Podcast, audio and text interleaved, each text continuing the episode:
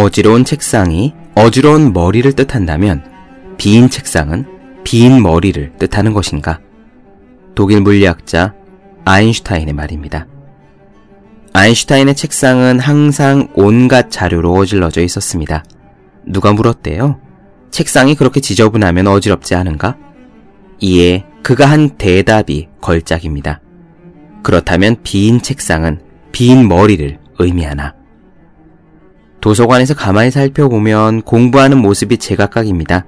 온갖 펜들, 종이컵과 음료수, 지우개 똥까지 쌓여 있어 쓰레기통을 방불케 하는 책상이 있는가 하면 샤프 하나만 정갈하게 놓여 있는 책상도 있어요. 유명인들도 그렇습니다. 달랑 컴퓨터 한 대와 모니터 3개가 놓여 있는 빌 게이츠의 책상이 공개된 적이 있는 반면 스티브 잡스의 작업실은 뒤죽박죽 쌓여 있는 집기들에 너덜너덜 붙어 있는 신문 기사로 발 디딜 틈이 없었죠. 윈스턴 처칠의 집무실은 문서도 끈으로 묶어 놓을 정도로 깔끔했지만 언젠가 다큐멘터리에서 본 스위스 입자 가속기 센터의 연구원은 사람 키만큼 쌓여있는 자료에 파묻혀서 일을 했습니다. 책상이 깨끗해야 공부를 잘한다는 잔소리를 많이 합니다. 하지만 중요한 것은 책상 정리가 아니에요. 핵심은요, 공부 환경이 자신에게 효율적이냐, 그리고 얼마나 많이 공부를 해내느냐입니다. 오히려 조금만 지저분해도 공부가 안 되는 편집증적인 성격은 공부에 방해가 될 수 있어요. 책상 정리에 스트레스를 받지 맙시다. 그저 더 열심히 공부합시다. 그러면 책상은 생태계처럼 자연스럽게 여러분의 공부 스타일에 맞춰질 겁니다. 365공 비타민 공부가 잘 되는 책상 정리법의 한 대목으로 시작합니다.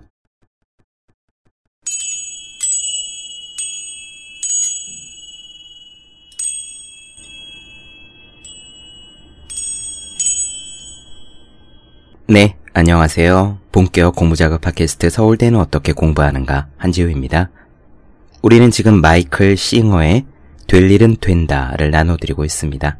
지난 시간에 이 책의 개요를 듣고 어떤 내용이 펼쳐질지 궁금하셨을 거라 생각합니다. 제가 확실히 말씀드릴 수 있는 것은요. 책 표지에 있는 문구, 마이클 싱어가 평범한 대학원생에서 교수, 건축업자, 프로그래머, CEO가 되었다는 프로필 요약으로는 다 담을 수 없는 놀라운 여정이 이 안에 담겨 있다는 점입니다.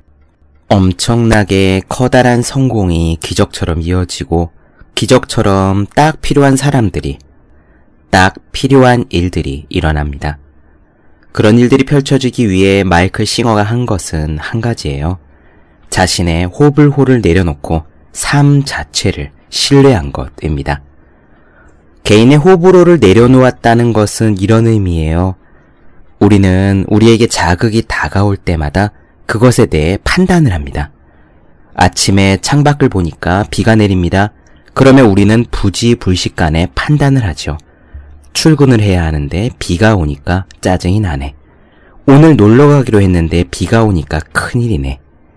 예비군 훈련이 있는 날인데 이렇게 비가 오면 실내 교육으로 대체를 할 테니까 잘 됐네. 날씨뿐만이 아닙니다. 일상의 모든 일이 그렇습니다. 회사에서 상사가 일을 시켰다고 생각해 봐요. 혹은 다른 부서에서 도움을 요청했다고 생각해 보는 겁니다. 아니면 회사 업무가 개편되어서 팀이 갑자기 바뀌었다고 예를 들어도 좋습니다. 우리는 그 소식을 들은 즉시 판단을 내립니다. 좋아, 싫어. 나한테 유리해, 아니면 불리해. 그래서 자신이 내심 목표하고 있는 것, 그것이 쾌적한 등굣길이건 야유회가 되었건 직장에서의 성공이건 그 목표와 가까워지면 기뻐하고 멀어지면 기분이 나빠집니다. 나에게 왜 이런 안 좋은 일이 생기지? 하고 말이에요. 그런데 과연 이런 판단이 정확한 것일까요? 나의 호불호는 나의 경험과 지식에 의해서 나오는 판단입니다. 하지만 사실을 알지요. 나의 경험과 지식이 실로 얼마나 편협한지. 나에게 유리하고 불리한 것을 편협한 경험과 지식에 의해 판단한다는 뜻입니다. 마이크 시거는 바로 여기에 의문을 가집니다. 이렇게 생각하고 사는 게 과연 옳은 것일까? 아니면 그냥 내버려둔 채 삶의 흐름을 주어지는 대로 따라가 보는 게 혹시 나에게 더 좋은 것이 아닐까. 바로 이 지점에서 마이클 싱어는 삶 자체를 신뢰하기로 한 거예요. 삶은 나보다 나 자신에 대해서 더 많이 알고 있다. 삶은 나에게 더 많은 것을 해주려고 예정하고 있다. 그러므로 당장 나의 호불호나 유분리는 내려놓고 그저 삶이 나에게 가져다 준 일을 최선을 다해 열심히 해보자. 이런 마이클 싱어의 결단이라고 할까요? 실험이라고 할까요? 이런 깨달음은요, 싱어가 했던 명상 가운데 찾아왔습니다. 명상이라고 해서 그 시작이 대단히 거창했던 것은 아닙니다. 오늘 이야기에서 나오겠지만 싱어는 그저 자신의 머릿속에서 자꾸 들리는 시끄러운 목소리들을 없앨 방법을 찾기 위해 명상을 시작한 것이었어요. 그럼 오늘의 이야기 따라가 보시죠. 시작하겠습니다.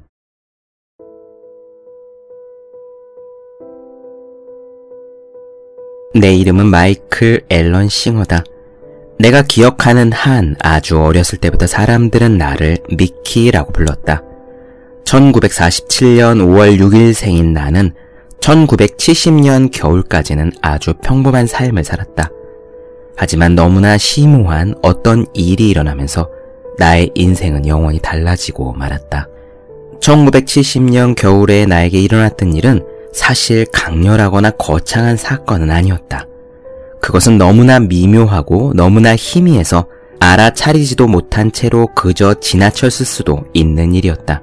이제는 40년도 더 지난 일이지만 그 순간은 마치 어제처럼 기억이 생생하다. 나는 그때 조금 일찍 결혼을 하고 있었고 내 아내의 오빠 로니와 함께 우리 집 마루의 소파에 앉아 있었다. 나는 대학원을 다니고 있는 경제학도였고 아내의 오빠인 로니는 시카고에서 활동 중인 변호사였다. 이쯤에서 당신 애가 얼마나 분석적인 인간이었는지를 언급해 두는 것이 좋을 듯하다. 대학에 다니는 동안 나는 철학이며 심리학, 종교학 따위의 과목은 수강한 적이 단 한 번도 없다. 기호 논리학, 고등 미적분, 이론 통계학이 내 선택 과목이었다. 그러니 이런 상황에서 나에게 일어났던 일은 더더욱 놀라울 뿐이다. 가끔씩 로니가 집에 놀러 오면 나는 할 일 없이 그와 함께 시간을 보내고 했다. 바로 그날 1970년에 있었던 그 운명의 날에도 로니는 나와 함께 소파에 앉아 있었다. 그때 우리가 정확히 무슨 얘기를 했는지는 기억나지 않는다. 그저 평소처럼 느긋하게 잡담을 나누던 중에 잠시 어색한 침묵이 흘렀다. 침묵이 불편해진 나는 나도 모르게 다음에 무슨 말을 해야 될지 할 말을 찾고 있었다. 물론 이전에도 이런 상황에 처한 적은 여러 번 있었다. 그러나 이번에는 왠지 느낌이 좀 달랐다. 예전처럼 어색해 하면서 할 말을 찾는 대신에 나는 내가 불편함을 느끼면서 할 말을 찾고 있다는 사실을 알아차렸다. 태어나서 처음으로 내 마음에서 떨어져 나와 그것을 지켜본 것이다. 몇 분간 나는 그 어색한 침묵을 어떤 말이든 메꿔보려고 애쓰는 나를 지켜보며 그저 앉아 있었다. 나는 내 머릿속에서 이런 말을 할까 저런 말을 할까 제잘되는 신경증적인 목소리가 있다는 사실을 알았다. 그리고 그 목소리가 다음과 같은 말을 해대는 것을 지켜보았다. 날씨가 참 좋지 않나요? 뭐 좀 드실래요? 대통령이 어제 무슨 일 했는지 뉴스 보셨어요? 이런 식으로 머릿속에서 목소리들이 제잘거리다가 마침내 내가 입을 열어 말했을 때 내뱉은 말은 이랬다. 머릿속에 떠들어대는 목소리가 있다는 사실을 알아차린 적이 혹시 있나요? 로니는 약간 이상하다는 듯한 표정으로 나를 쳐다보다가 갑자기 눈을 반짝였다. 아, 자네가 무슨 얘기를 하는지 알겠어. 내 목소리도 당최 입을 다물질 않아. 로니의 대답에 우리는 웃었고 그 순간은 그렇게 별일 없이 지나갔다. 하지만 내 인생은 아니었다. 내 인생은 그렇게 아무 일 없었다는 듯이 흘러가지 않았다. 내 인생은 이전과 같아지지 않았다. 나는 끊임없이 마음속을 지나가는 생각, 내 마음속의 목소리를 지켜보는 존재가 되었다. 샤워를 할 때면 몸을 씻고 있을 때 내 마음속의 목소리가 뭐라고 제잘되는 것을 들었다. 누군가와 함께 대화를 하고 있으면 상대가 하는 말을 듣지 않고 내 차례가 되었을 때 무슨 말을 할지 미리 궁리하고 있는 내 마음속의 목소리를 들었다. 말할 필요도 없이 나는 오래 지나지 않아서 이 새롭게 발견한 머릿속의 목소리에 정말 짜증이 나기 시작했다. 그건 영화관에 앉았는데 바로 옆자리의 사람이 한시도 쉬지 않고 계속 떠들어대는 것과 같았다. 나는 그 목소리를 멈추고 싶었다. 나는 내면의 침묵을 간절히 원하기 시작했다. 저 첫 번째 경험이 있은 지 며칠 만에 내 삶은 변하기 시작한 것이다. 친구들이 놀러와도 더 이상 즐기지 못했다. 나는 친구들 사이에서 내 마음속의 목소리에게 제발 좀 수다를 그쳐달라고 말했다. 당연히 먹히지 않았다. 어떤 방법도 소용이 없는 것 같았다. 목소리가 말하는 내용을 바꿀 수는 있어도 말 자체를 일정 시간 이상 멈추게는 할 수 없었다. 나는 내 안의 목소리를 지켜본다는 게 어떤 건지를 알았다. 하지만 그 목소리가 완전히 멈춘다는 게 어떤 것인지를 그때는 알지 못했다. 그러나 내가 진짜 알지 못했던 것은 내가 곧 떠나게 될 내 인생의 대변혁이었다. 새롭게 알게 된 이 머릿속의 목소리를 지켜보는 내 안에는 두 개의 힘이 생겨났다. 하나는 그것을 입 다물게 만들고 싶다는 욕망이었고, 다른 하나는 그 목소리의 정체가 무엇이며 어디서 왔는지를 이해하고 싶어 하는 호기심이었다. 나는 내가 발견한 내 머릿속의 목소리에 대해 알고 싶었고, 내가 누군지, 즉, 이 모든 것을 경험하고 있는 내면의 존재가 누구인지를 알아내고 싶었다. 그래서 나는 학교 도서관에 붙박이처럼 앉아있기 시작했다. 경제학 책이 아닌 심리학 책을 뒤적이면서 말이다. 사람들이 머릿속에서 떠들고 있는 이런 목소리를 눈치채지 못할 리가 없었다. 나는 내 질문에 대한 답을 찾을 수 있을까 싶어 프로이트를 훑었다. 책을 읽고 또 읽었지만 내면에서 자 꾸 나오는 이 목소리를 직접 언급하는 책은 찾지 못했다. 한번 생각해보라. 어느 날 잠에서 깼는데 사방에서 수다를 떠는 소리, 소음이 들려온다고 생각해보라. 소리를 멈추고 싶지만 어떻게 멈춰야 할지 전혀 감이 오지 않는다고 생각해보라. 그 목소리가 내게 하고 있는 일이 바로 그러했다. 한 가지 사실만은 명확했다. 그 목소리는 그 전부터 늘 말을 하고 있었다. 다만 그 속에 너무 빠져 있는 바람에 그것이 나와는 별개라는 사실을 알아채지 못했을 뿐이다. 물 밖에 나와서야 비로소 자신이 물 속에 있었다는 사실을 깨달은 물고기처럼 말이다. 나는 한시도 쉬지 않고 말하는 마음의 목소리가 싫었다. 정말로 간절히 멈추고 싶은 귀에 거슬리는 소음과도 같았다. 하지만 그것은 멈추지 않았다. 지금으로선 꼼짝없이 그것과 같이 살아야 할 판이었다. 그렇게 수개월이 지났다. 나는 여전히 홀로 심리학 책을 틈틈이 뒤적이면서 마음속의 목소리를 없앨 방법을 찾고 있었다. 그러다가 전혀 예상치 못한 곳에서 도움의 손길이 도착했다. 나와 같은 대학원 친구 중에서 책을 많이 읽는 친구가 하나 있었는데 그 친구가 어느 날 도움이 될지도 모르겠다면서 내게 책 한 권을 주었다. 필립 카플로가 지은 선의 새 기둥이라는 책이었다. 당시 나는 선불교에 대해서는 아는 바가 전혀 없었다. 나는 종교에는 거의 관심이 없는 지식인이었다. 유대교 전통 속에서 자라긴 했지만 딱히 신심이 강하지는 않았고 대학에 들어갈 때쯤 되자 종교는 나와 완전히 무관한 영역이 되었다. 나는 선불교에 대한 그 책을 훑어보기 시작했는데 고작 몇 분 지나지 않아 이것이 내면의 그 목소리를 다루고 있는 책임을 단박에 깨달았다. 심장이 쿵 하고 떨어졌다. 숨을 쉴 수가 없었다. 분명 이 책은 목소리의 주절거림을 멈추는 법에 대해 이야기하고 있었다. 구구절절 마음을 입다물게 만드는 법에 대해서 얘기하고 있었다. 책에서는 마음의 배후에 있는 자를 참자라는 용어로 지칭했다. 내가 그토록 찾고 있던 것을 드디어 찾은 것이다. 그런데 이 책은 수천 년에 걸쳐 내려온 목소리에 대한 지식을 담고 있을 뿐만 아니라 그 수다스런 목소리로부터 해방되는 방법까지 분명히 기술하고 있었다. 나는 이 의문들에 대한 답을 온몸이 떨리도록 알고 싶었다. 사실을 말하자면 알고 싶 다 정도가 아니라 이 답을 꼭 알아야만 했다. 그 목소리 때문에 돌아버릴 지경이었으니까. 선의 새 기둥이 말하는 바는 매우 분명했다. 마음을 조용히 침묵시키는데 필요한 행동을 하라. 그리고 그 필요하다는 행동 역시 모호하지 않고 명확했다. 바로 명상이었다.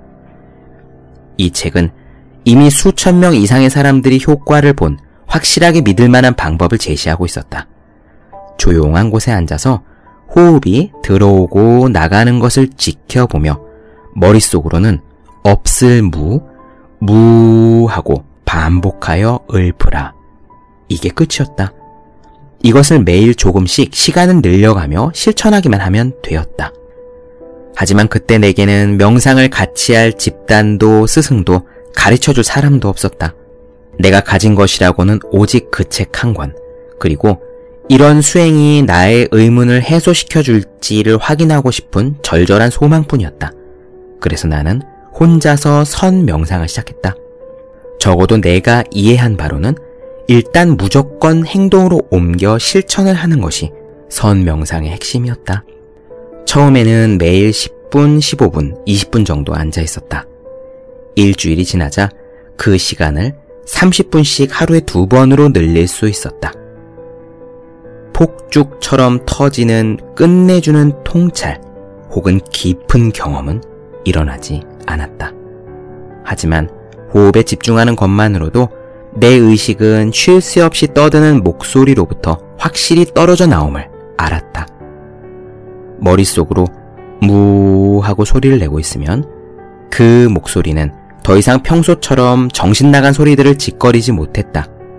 나는 금세 이 연습이 좋아지기 시작했고 명상 시간이 빨리 오기만을 기다렸다.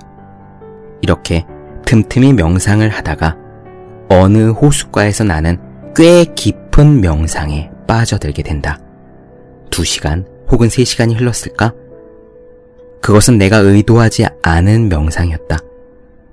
우연히 앉은 어느 호숫가에서 나는 평상시와는 달리 꽤 깊은 명상에 들었던 것이다. 엄청난 고요가 밀려 들어왔다. 끝없이 평화로웠다. 내 몸은 완전히 고요했고 어떠한 생각도 존재하지 않았다. 호숫가 옆에서 나는 몇 시간 동안 그렇게 명상 상태에 있었다. 명상을 마치고 마침내 자리에서 일어났을 때 몸의 움직임이 낯설게 느껴지는 것을 깨달을 수 있었다. 내가 한 걸음씩 걸음을 내디딜 때마다 발의 아주 작디 작은 낱낱의 근육의 움직임까지 모두 느껴지는 듯 했다. 내가 완전히 각성해서 집중력이 정말 살아있는 것처럼 느껴졌다.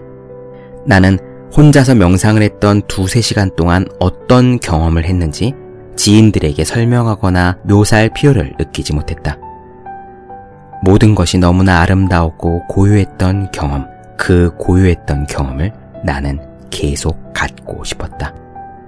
이제 조금씩 정말 명상이 재미있어지기 시작했다. 나는 명상을 조금 더 길게 하기 위해 매일 새벽 3시에 일어났다. 시간이 되고 앉아있을 곳만 있으면 하루에도 몇 번씩 짧게 짧게 명상을 했다. 삶에서 외부적인 생활이 차지하는 부분은 아주 적어졌다. 나는 틈나는 대로 자리에 앉아 호흡을 가다듬는 명상가가 되고 있었다.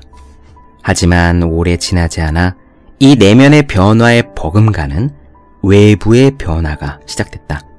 그 시작은 내 아내 셸리로부터 왔다. 어느 날 그녀는 내게 이렇게 말했다. 이제 각자의 길을 갈 때가 된 것 같다고. 그녀의 통보는 정말이지 나를 충격으로 몰아넣었다. 결혼한 지 1년 반밖에 되지 않았지만 연애 시절까지 포함해서 지난 몇 년간 내 인생은 그녀를 중심으로 돌아가고 있었던 것이다. 나는 그녀를 붙잡아 보려고 애썼지만 소용이 없었다. 내가 정말로 그녀를 사랑한다면 놔주는 게 옳았다. 그렇게 명상을 시작한 지 얼마 안 된 나는 내 아내와 이혼을 하게 되었다. 네, 어떻게 들으셨습니까? 오늘 내용은 마이클 싱어가 왜 명상을 시작하게 되었는지, 그리고 원래는 명상, 종교 이런 것과 아무 관계가 없는 정말 분석적인 경제 학도였는데 마음의 목소리를 눈치챈 어느 순간부터 우연히 명상의 길에 접어들어 스승이나 도반도 없이 혼자서 꼬물꼬물 명상을 해나갔던 이야기 나눠드렸습니다. 그냥 가만히 앉아서 조용히 있는 것이 좋아 혼자서 명상을 즐기던 마이클 싱어는 딱 한 번은 호숫가 옆에서 두세 시간 정도 깊은 명상을 경험했다고 했죠.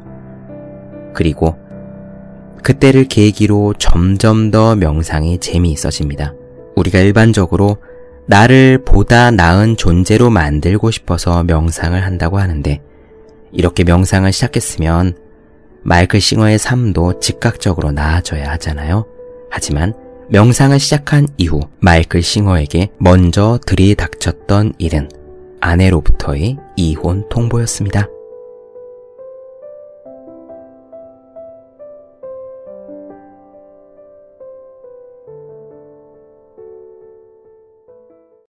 네, 본격 공부작업 팟캐스트 서울대는 어떻게 공부하는가? 마이클 싱어의 될 일은 된다 나눠드렸습니다. 다음 시간에 이어서 가도록 하지요. 더 많은 이야기가 궁금하신 분들, 질문사항 있으신 분들은요, 제 네이버 블로그 생일 즐거운 편지, 다음 카카오 브런치 한재우의 브런치, 인스타그램 해시태그 서울대는 어떻게 공부하는가 검색해 주시면 되겠습니다. 또 매일매일 공부하시는 분들, 여러분 주변에 매일매일 공부하시는 그분들을 위해서 하루 한 페이지씩 읽고 공부할 의지를 북돋는 책, 보기만 해도 공부하고 싶어지는 365 공부 비타민 선물해 주시면 좋겠습니다. 오늘은 여기까지 할게요. 저는 다음 시간에 뵙겠습니다. 여러분 모두 열심히 공부하십시오. 저도 열심히 하겠습니다.